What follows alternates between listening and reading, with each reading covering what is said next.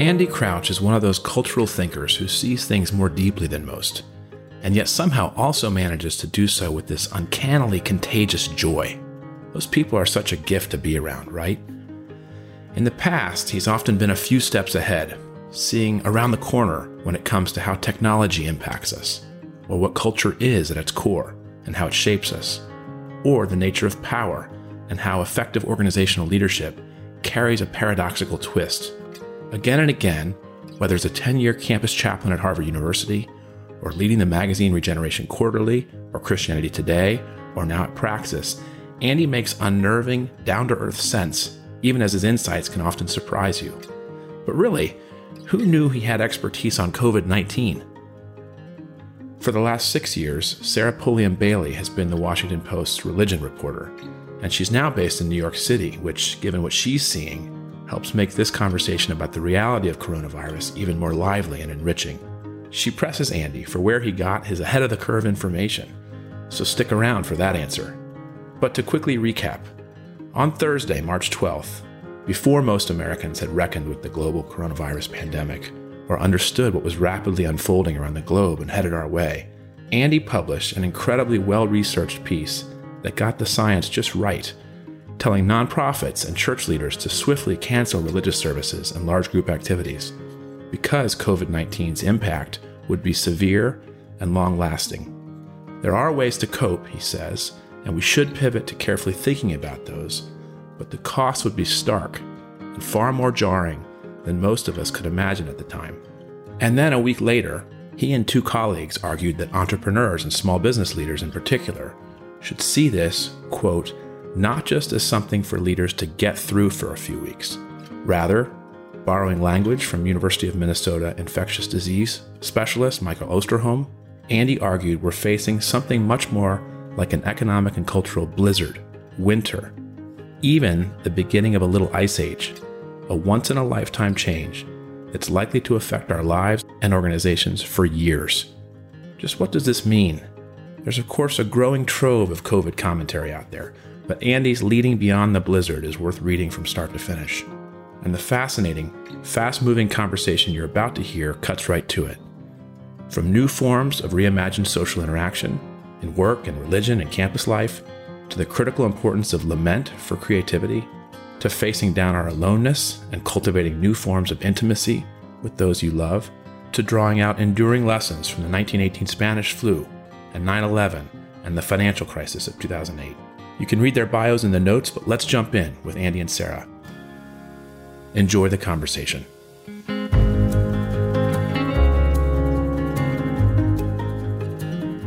So, Andy, you have written some pieces, especially for some church leaders, on how to think about coronavirus. I think initially there was a lot of just make it through the next week, make it through two weeks. And you highlighted that this is this is maybe going to take a while how are you talking to pastors? How are you talking to nonprofit leaders? What are you telling them? Yeah, it's interesting. So at Praxis, we shipped two pieces about a week apart. And the first was like pure urgency uh, because it was actually during that week, which seems inconceivably long ago now, when people were thinking, should we cancel events this weekend? uh, and, and so that piece was a very strongly worded kind of call to action in love to kind of change course from the way a lot of churches perhaps were thinking or just hadn't thought it through. But then a week later, we shipped a very different kind of piece, and it's the long view, it actually kind of begins with this metaphor from Michael Osterholm, who's an infectious disease specialist at the University of Minnesota. And maybe because he lives in Minnesota, he uses this metaphor of blizzard and winter, where a blizzard is something that sweeps in. Maybe even there's a few days of disruption, and then the sun comes out and the plows have done their work, and you go back to normal life. And he says, We're really not looking at an epidemiological blizzard right now. We're looking at an epidemiological winter. So think months, not weeks. What uh, my colleagues and I tried to say in our piece is actually we need to be thinking even beyond just a single season because it could be that we're looking at something like the year 1816 was called the year without a summer. It was also called 1800 and froze to death at the time because of a volcanic eruption halfway around the world. Uh, the whole northern hemisphere experienced a, a dramatic climactic variation. And there was essentially no summer weather. Crops failed. There were frosts in June and August in Europe and, and North America. And So, thinking in terms of a multi year horizon is really different from thinking about how do we get through these next couple weeks of lockdowns. So, that was what we were trying to catalyze for our community of organizations we work with and more broadly. Did you feel like there was pushback or hesitancy? There's been quite a bit of hesitancy for sure. I think a very common reaction has been this might be right, but I don't know, and I'm not sure what to think about it yet. A lot of people have called it provocative, which I think means I wasn't thinking this way and I don't actually want to think I need to think this way. and we admit in the piece, of course, we don't know. And there are definitely scenarios. The Atlantic had a great piece this week playing out roughly four different kind of scenarios. And we absolutely acknowledge how in the world does anyone know? No one knows.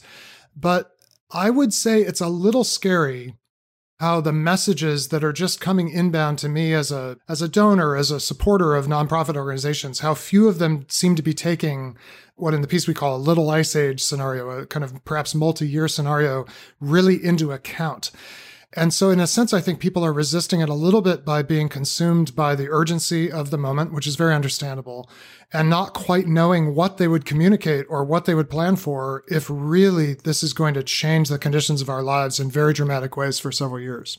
It feels to me like some people were treating this like a hurricane that was going to be over in maybe a week. but maybe the metaphors of war are coming out. You know, this is, we're in it for a while. Yeah, I think that's closer, almost certainly closer to the truth. If not for the mere epidemiology, a lot of folks are very focused on just when will there be more effective treatment or tracing or testing or of course ultimately a vaccine but when you add in the economic reality which we are seeing unfold and how hard it is for economies to simply restart after the kinds of events that we're having. And even though we have had epidemics in the past, there's nothing quite like what the world is going through right now. So to not plan for a years long change in in how you do whatever you do, whether you're a business, worst case in some ways, a restaurant, or a nonprofit that has fundraising banquets where you raise maybe two thirds of your budget, that it would not be an uncommon reality, or a, an after school youth program that your whole point is kids are in school and then they need a place after school. What if they aren't in school and they can't come gather at your local gym or whatever? Organizations that aren't thinking today about how to make it through that and still accomplish their core mission in a new way are at real extinction risk, to be totally frank. I was struck, Andy, by your kind of hard truth at the outset being laid out. And I, of course, some of us have watched Bill Gates' interview last night it'll be a week old by the time this airs, but him starting with a, a hard pill to swallow in describing his, his sort of 10 week view of things. But I wonder if you'd comment on that um, maybe a little bit from a religious angle. Are religious communities used to a hard pill to swallow in a sermon or in biblical literature? Is there some normalcy to your having the case that the hard truth is that any relaxing of restrictions is likely to lead to an increase in cases and that flattening the curve will also extend the curve further out, putting the tough news out there? Well, I think there's two different kinds of answers, which is interesting. The one answer is there are very few traditions other than religious traditions that have such deep resources for addressing these moments of profound and even prolonged crisis. So just thinking about Christian Europe, just as a starting point, Christian Europe, of course, lived through the Black Death, which perhaps took 30% of the population in its initial wave and came back for centuries. It was about a three to four century long era in which the Black Death from time to time would recur. Quarantine, of course, comes from Italy and from 40 days of isolation. And the 40 days were linked, uh, at least in the popular imagination and maybe in history, to actually the 40 days of Lent. Then you go further back, you go back into the era of the Roman Empire, which was regularly decimated by plagues. And the very distinctive thing about the, the nascent Christian movement was their willingness to stay in the cities when pagan elites, who didn't, of course, have a germ theory of disease, but did have some sense that the city wasn't the safest place to be, when the plague would arrive in a city with similar levels of devastation as the Black Death a millennium later, the pagan priests, the pagan elites would flee to the country where they had homes often and the Christians directly determined to stay and care for their neighbors. But you go further back and you have maybe not a plague, but a cataclysmic event like the exile of Israel, the exile as it came to be known and understood, where first the northern kingdom and then the southern kingdom are conquered and carted away in basically acts of cultural assimilation. The, the goal of empire at that time was to eradicate local culture, make everybody part of Assyria, then make everybody part of Babylon. And frankly, that's a way worse scenario than anything that is happening today. So, in the Judeo Christian stream, do we have deep scriptural tradition resources to address this? Absolutely. And then the other side of the answer to your question is does the average North American congregation, even in these traditions, are they able to access this? Were they ever teaching on this? Were we ever preparing people that part of faith is surviving through intensely hard times? And I think we will find out whether we have access to that tradition. And I think it'll be uneven.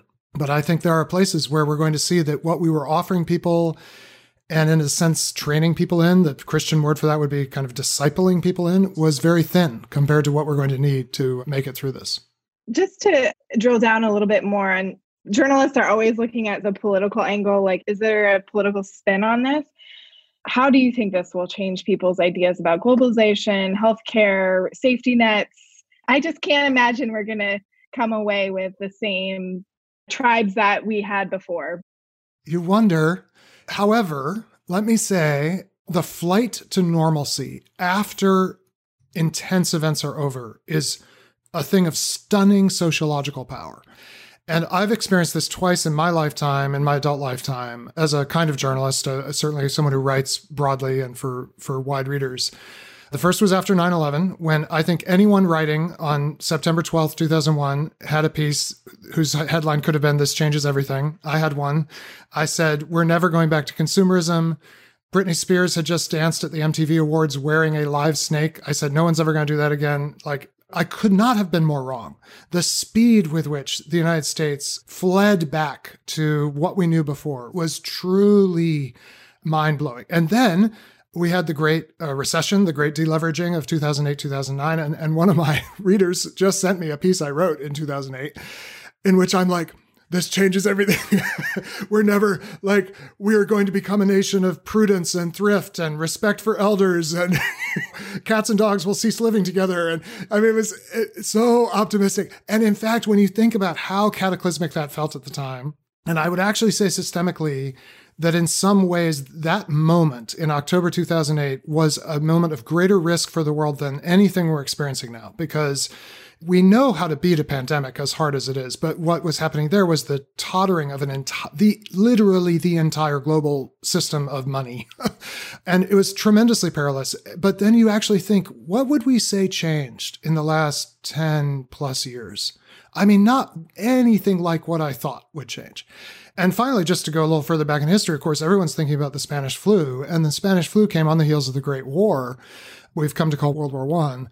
And in the United States, which was relatively distant from the war, we entered the war late. We entered it very victoriously. Uh, there was great cost, but it wasn't on our, our shores, as neither was World War II for the most part.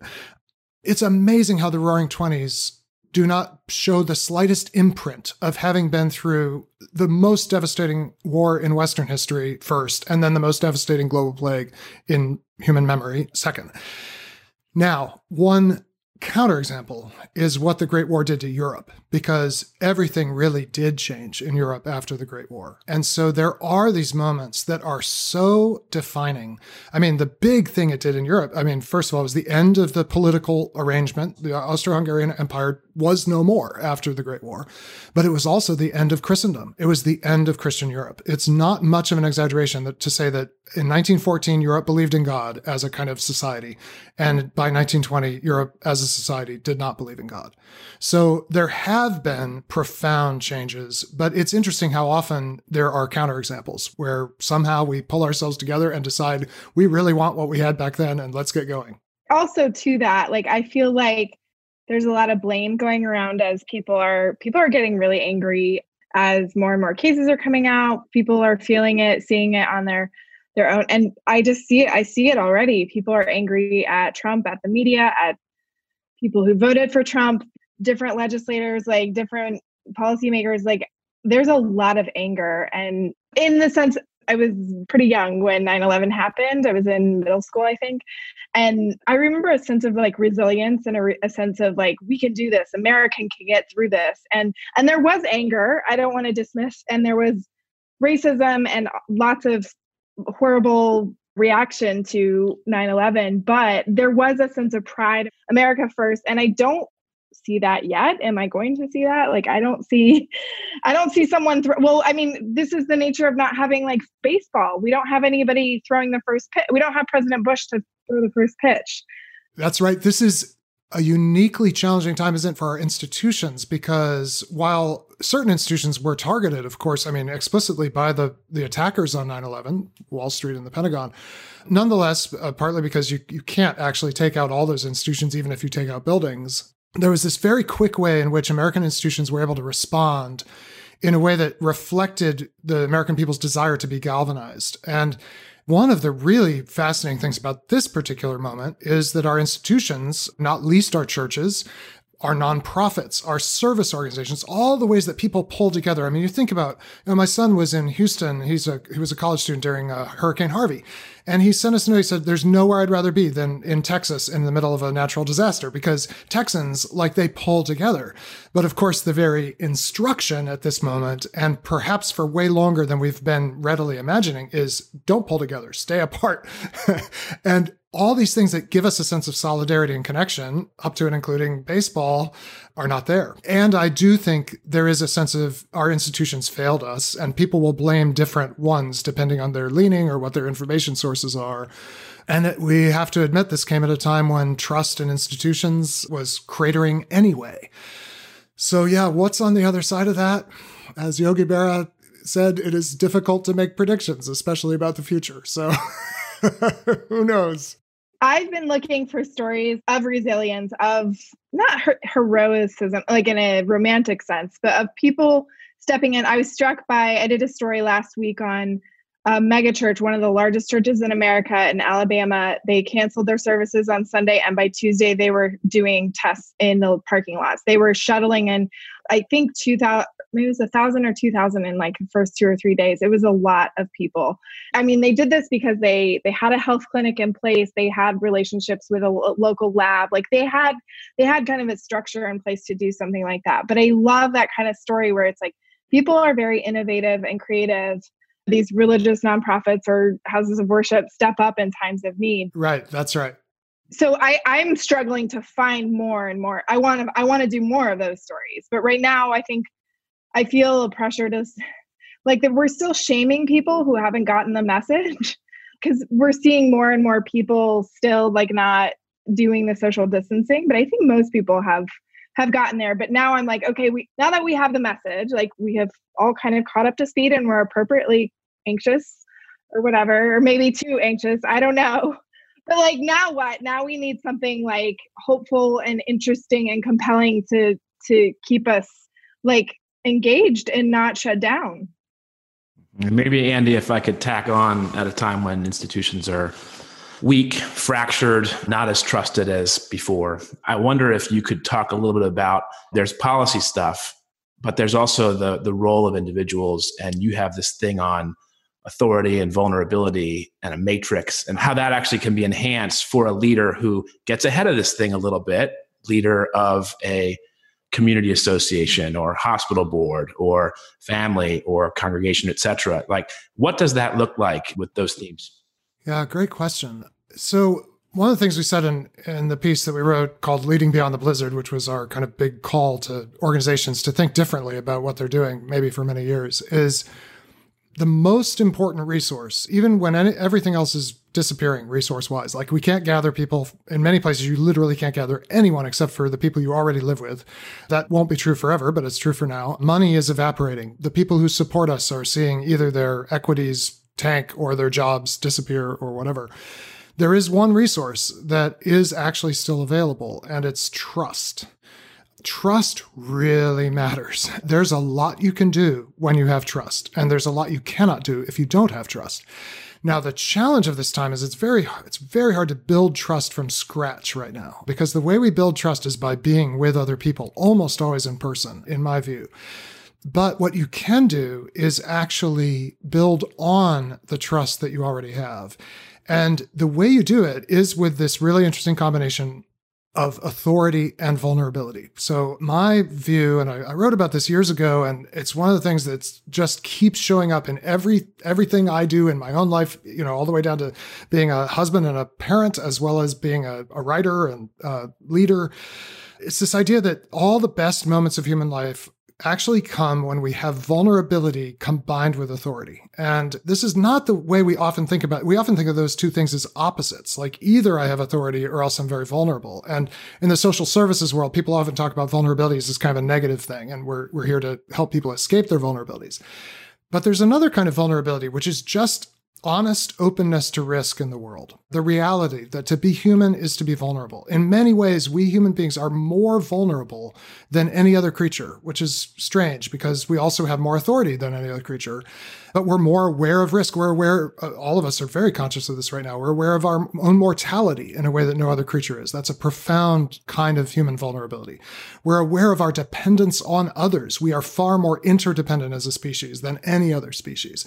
And that's a vulnerability, especially when you see people you know and love who either are or fear becoming sick rather than thinking of vulnerability as a debit in the ledger of kind of human capital, it's actually an asset when it's combined with the capacity for meaningful action, which is how I des- how I describe authority. Authority is when you can actually take action in some way that matters, and it doesn't have to be large or large scale. Now, if you don't have those two together, it's really tough. The two main ways you cannot have them together is have vulnerability without authority. And all of us have felt that in the last couple of weeks. We've been in at moments just opening up the news where we feel totally exposed to risk and there's nothing we can do about it. And in a way, our whole culture, I think, it feels that way. And then the flip side is authority without vulnerability, which I would describe as a quest for control. So if I can have authority without risk, I've got control. I actually think part of what's going on with a lot of the blaming and anger some of it is is justified and justifiable because when people fail in what they were meant to do and supposed to do, it's fair to be upset at least. But some of the excess of rage and blame and so forth is actually trying to get control. Find someone who's at fault, scapegoat them, get in charge by throwing out the people who did it wrong. And control is actually a very counterproductive posture in human affairs. It's actually very damaging. So the trick right now is to build trust by increasing as much as we can, increasing one another's authority, giving each other ways to take meaningful action, and also vulnerability. Let me just give you one example, literally from this afternoon, walking around my own neighborhood. It's happening in neighborhoods all over the country right now. In the windows of homes in our little town, Swarthmore, Pennsylvania, do you know what people are putting in the windows? No, what? Stuffed animals. So this is crazy. There are all these people putting into the windows of their homes a stuffed animal like a teddy bear or whatever, because so many people are out on little walks with their kids. And it's this way to like give the kids something to do, like sort of it's a treasure hunt, right? Look for the stuffed animals in all the different windows. And this is just such a beautiful small scale thing, right? We can't go out and greet one another from closer than six feet. We're mostly staying indoors. We're obeying our governor, right? What are we putting in the window? Like this acknowledgement of of the preciousness of childhood, of the kind of delights, but also the vulnerabilities of childhood. Like at 9 11, we put up American flags, right? Like we're strong, we're going to make it through this, we are the US. Now we're putting teddy bears in the window. And to me, it's like it's authority, like it's a meaningful action. I can help entertain the children in my neighborhood, even if I don't know them and can't talk to them. And it also is so vulnerable. Like, yeah, I think we all kind of need a teddy bear right now. But those are the kinds of things that actually build community and that build trust and that give me hope that we come out of this with a, a kind of tenderness towards one another and ourselves that we didn't have for a while. To that point, I just filed a piece on Easter and how the challenges pastors are facing with that as they prepare for that. And one pastor said he's telling everyone to put Christmas lights in their windows as for Easter. We might see that. To your point, though, about vulnerability and, and power, do you see individuals at the national level right now displaying that? Yes, I, I do, actually. I think the best leaders are displaying it. You mentioned, Sarah, journalists kind of think politically. I want to say I think culturally, but I don't think politically. So my greatest interest is not usually in the political leaders, even though they play an incredibly important role. And I'm very glad there are journalists who cover them. But so I'm not the best informed person, but I will say when I watch Andrew Cuomo's press conferences, which I've watched a couple of, I see an amazing combination of someone who is taking very bold action that you can tell he feels the cost of what he's doing. There's no lack of authority, but to me, he is displaying kind of humility before the facts. He is being transparent with the facts as he understands them. He's not covering them up. He's not sugarcoating it, as near as I can tell. And to me, this is a, a very exemplary leadership. I have heard very similar things about the governor of Ohio. So I don't see this as a partisan matter because the governor of Ohio is a, a Republican. We've got some friends who don't have kids yet. And of course, they're the ones who are going to have Christmas babies, right? Feast of the Annunciation. Yeah, right. March 25th. Right, right, right. Yeah. They talk about naming their their new son potentially Fauci. oh wow! Oh, wow. Uh, because of you know that. Of course, that's the other huge category, right? Is anyone in in the healthcare world both has the capacity to meaningfully act to some extent, but they are also taking on unbelievable risk. They are the heroes of this much more than the elected officials are. No disrespect to people doing their job as elected officials, but who are we throwing parades for at the end of this? It's everyone working in the healthcare system. Andy, you talk in your piece about grieving. And I was sort of surprised by that and then heard you describe a little bit of that personally. Journalists don't have time to grieve. There's too much work to do, right? But maybe what's the role of grieving before creativity? Yeah, I got this idea months ago before the current crisis from one of our venture partners at Praxis. So we work with entrepreneurs uh, from a faith based perspective. And Donna Harris is one of our venture partners who runs this thing called the 1776 Fund. She worked in the Obama administration on entrepreneurship. She's a venture capitalist now. And she gave this incredible presentation about the biblical tradition, really, the, in a sense, the Jewish tradition of lament.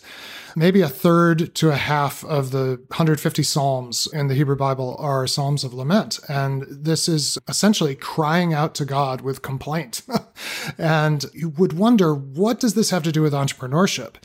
But she had a really powerful account of how, if we skip over lament, our attempts at creative action become very technical. They become kind of solution oriented in a very thin way and they don't acknowledge the deepest reality that often drives us to create, which is the brokenness of the world around us, the injustice of the world around us, and the, the sheer just pain of the world, even when you can't find anyone at fault, except maybe God. And the interesting thing about the lament tradition is that it's this way of bringing before God actually as an act of faith, not as an act of unbelief, but as an act of belief your grief and and even your rage against God himself. Donna made a really compelling case that a lot of the best creativity starts there. And I think there's a profound psychological truth to it.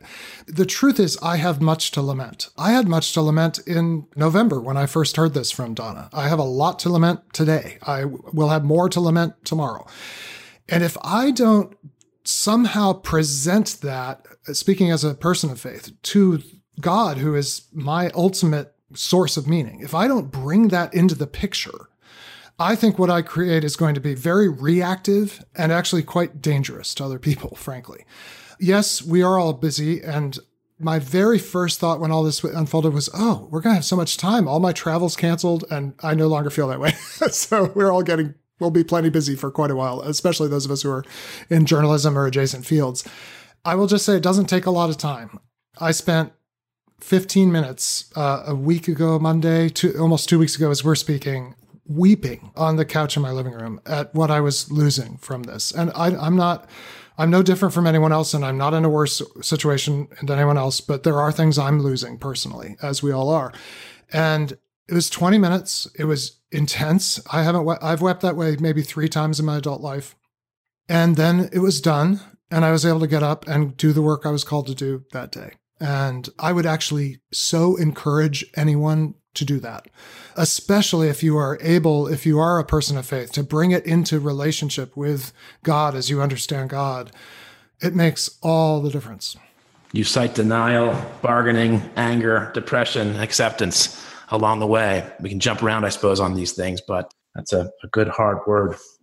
Are there stories around lament that you're seeing yet? I mean, I think we just started to see this week a few stories about funerals being held without family members. I was so devastated by this anecdote in a New York Times article where they could only have 10 people in the service. So the priest and then nine grandchildren were there. And then the children of the person being mourned, they were all out on their iPads and devices.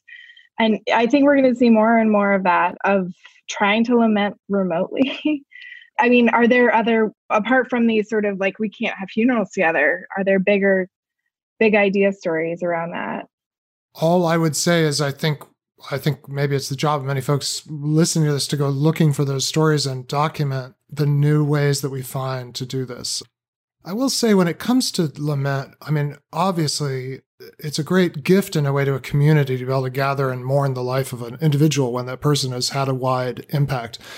We know, of course, that those big funerals are, are a mixed blessing for the people closest to the person. It's important for the whole community to come together, but it's also can be really challenging when you're the surviving family to deal with all those people. And so I will say I what I needed, and I was not grieving the death of anyone, to be clear, but I was grieving loss. I needed my spouse, my wife Catherine, to come and lay a hand on my back and be with me for a few moments. I don't know that we need I don't think we need lots of people, but I, I, think we absolutely need a person. And I also think that for what it's worth, I think the current utter lockdown, though I understand the public health reasons for it, it is unsustainable for exactly this reason that we've got to be able to do things, but we are going to be doing them in very small groups. And I think the biggest sociological story, there's a bit of a, a tangent from what you said, Sarah, but answer your, your first question. So I'll give you another take I think the big sociological story coming out of this for the next couple of years is how do we do things in much more intimate groups than we've come accustomed to as Americans? We're used to big things. Churches have become huge.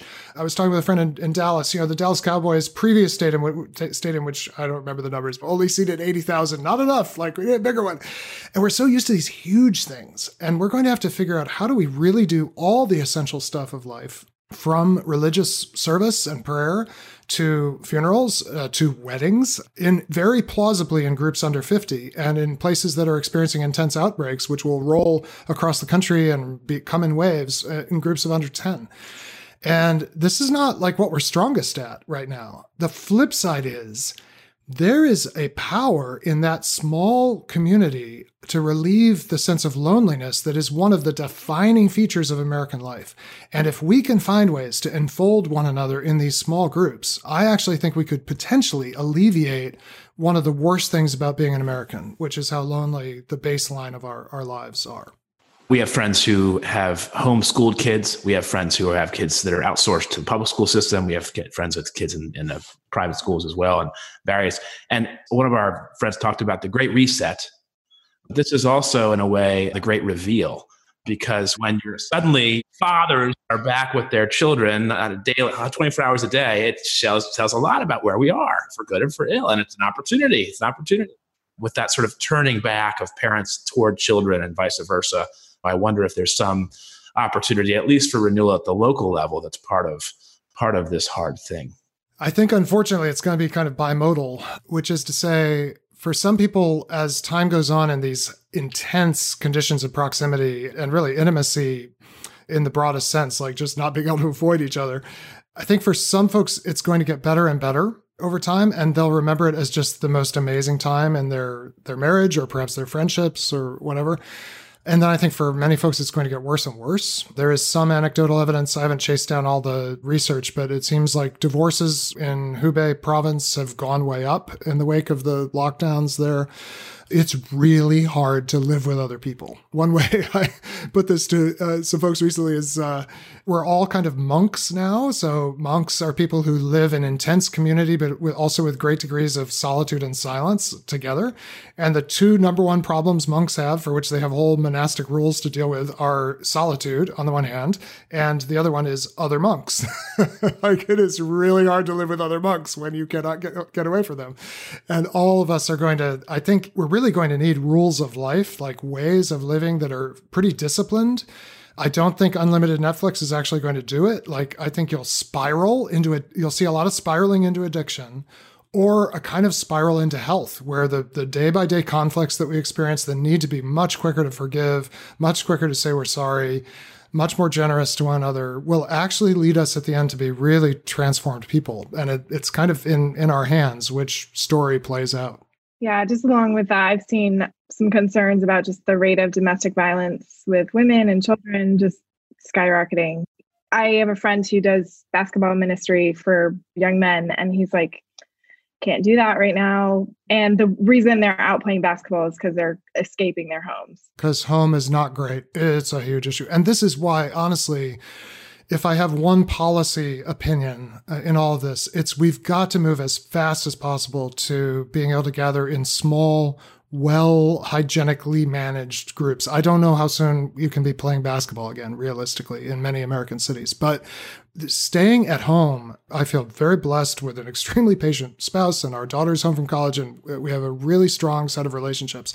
And it's hard for us, but we're in a relatively healthy place thanks to some suffering we went through earlier. You kind of suffer now or suffer later. You don't really get to choose when, but fortunately, we suffered earlier.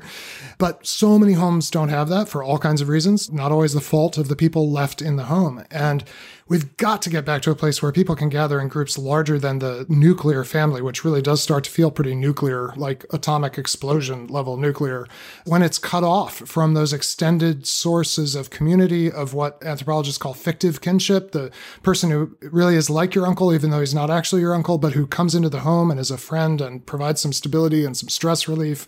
Like all those informal relationships, I think I'm really afraid that out of an unchecked fear of contagion, which obviously has to be a priority, that we will clamp down so hard on the, the numbers of people allowed to gather. We'll clamp down beyond public health reason just to feel like we're doing something. I, I hope that won't happen because I think it'll be really bad for mental and emotional health. And in a way, that gets to Sarah's latest piece about the economy versus lives and how you balance the two and sort of hold the two priorities side by side. That's why we hope you're listening to this on your bicycle or on a run or on the way to the community center right now and not frustrated late at night washing dishes. Sarah, would you say a word about, first of all, you're in New York where it's all happening at high level and, and what you learned from that piece?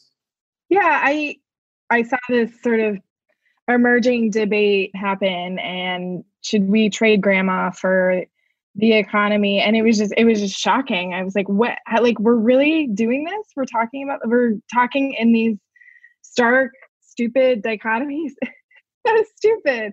So I was like, I'm just going to spend the day. Again, I'm looking for stories that personally help me feel resilient. And so I was like, I'm going to call some ethicists today. so I spent the day and policy people who think about policy and just talked to a bunch of people who were like, this is not how we think about the world. Like we are not, it's not either or. We're interconnected and it's not healthcare or the economy. Like they feed each other. If you don't have an economy, you're not going to have the masks to protect the healthcare workers. So I was grateful because I feel like it came right at a moment where we were like the internet was devolving into really bad ways and people were searching for like how do I think about this?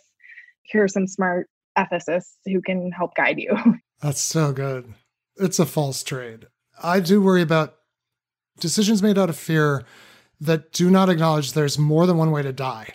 COVID 19 is not the only way to die. And isolation, we know, is a way to die. Isolation, by the way, also increases uh, or decreases immune function. I believe that's pretty well established. So we need to find ways for people to be out and connected safely with each other and, and with the wider world, not just so that the the money economy gets going but economy originally is a word that means kind of the stewardship of of our shared life it means the management of the household it thinks of the world as this kind of household with all these different needs that need to be cared for and in that sense, we really do need to be thinking about the economy. Who cares about the Dow Jones per se? The interaction and interplay of human beings conferring value on one another. In that sense, that is an independent good that is not incompatible with stopping the pandemic. One thing that I'm struck by, Andy, is just like the sources that people are looking to for where they trust, whether it's Washington Post, New York Times, whatever traditional formats, or they're looking to radio hosts or whatever. I'm wondering, what are you checking? What are you reading on a daily, weekly basis? Yeah, I wondered that same thing. Like, how does a Christian cultural commentator turned entrepreneurial guru get all this information about public health and epidemiology? yeah, well, it's right to question my credentials. It starts with a borderline addiction, which I have been trying to manage over the last year, which is to Reddit. I kind of stumbled on Reddit about a year, a year ago and onto a few different communities. I mean, Reddit is this vast thing, and most of it I don't I don't attend to and try to stay away from a lot of it.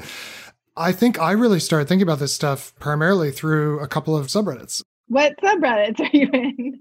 There was one called China Flu that I'm pretty sure that was the title. I realize that's become really controversial, but this was like eight weeks ago and it was the flu in China. So, and that was like wild, untrammeled speculation about the worst case scenario, much of which, by the way, has actually happened, but also like societal collapse. Then there's one called coronavirus, which is moderated and is a little more limited. So I followed that one for a while.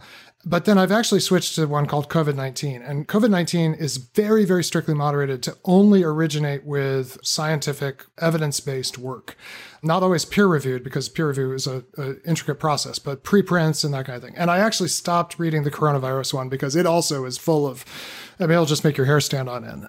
I was reading COVID 19 quite intensively almost from when it started up. And I was like, oh, this is actually going to happen to us. Like this is not staying in China. This is not staying in even in certainly not in Europe. So Reddit has been huge. Like I mean, I'm reading a lot of traditional media as well. Washington Post, New York Times, Wall Street Journal have been great on this stuff. Like, I trust it. I don't know if everybody does. I do.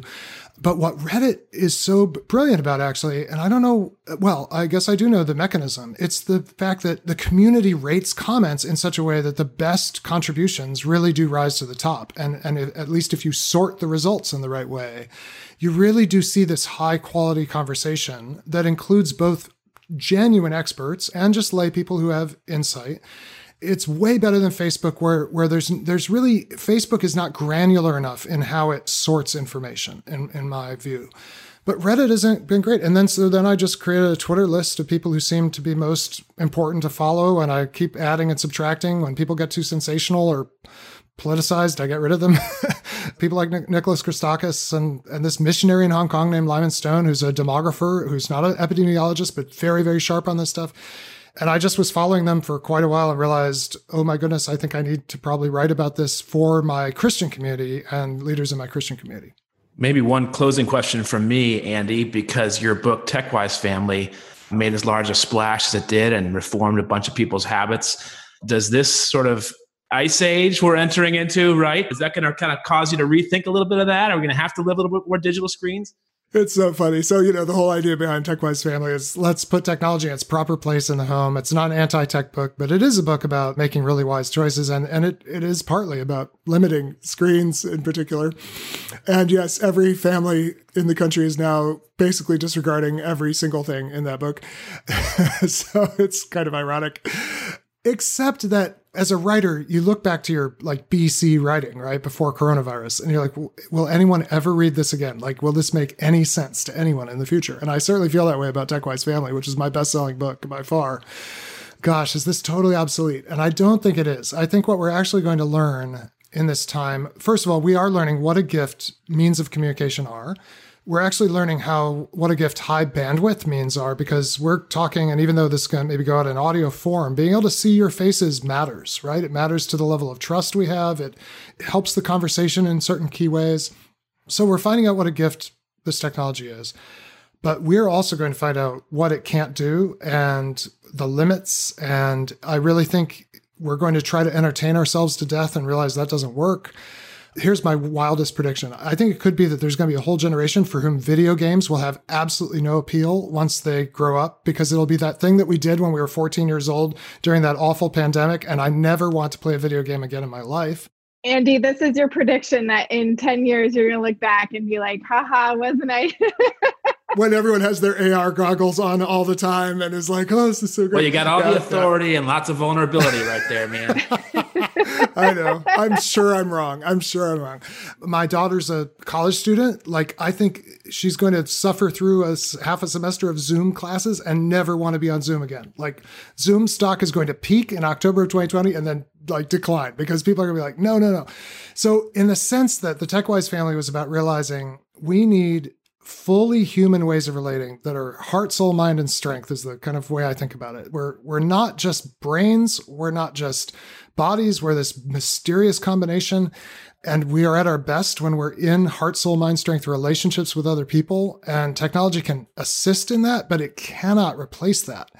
And I think there's going to be a hunger for that that's very real. Now, how that plays out in the long term, I don't know, but I think there's going to be real hunger for a, a more tech wise way after the immediate urgencies are past.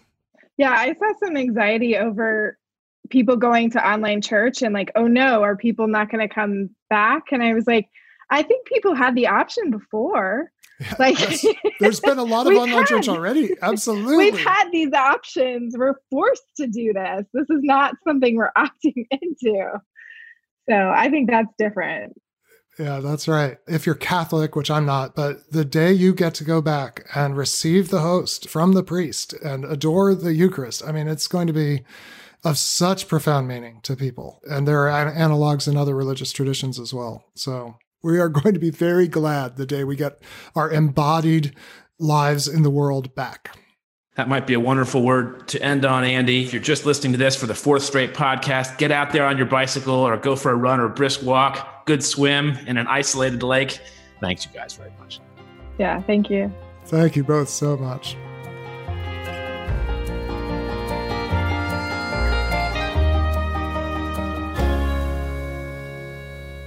Faith Angle exists to connect leading journalists with leading thinkers including the scholars and clerics who think most carefully about religion's enduring role in society. Please subscribe, tell a friend, and find more resources at faithangle.org. Thanks for listening.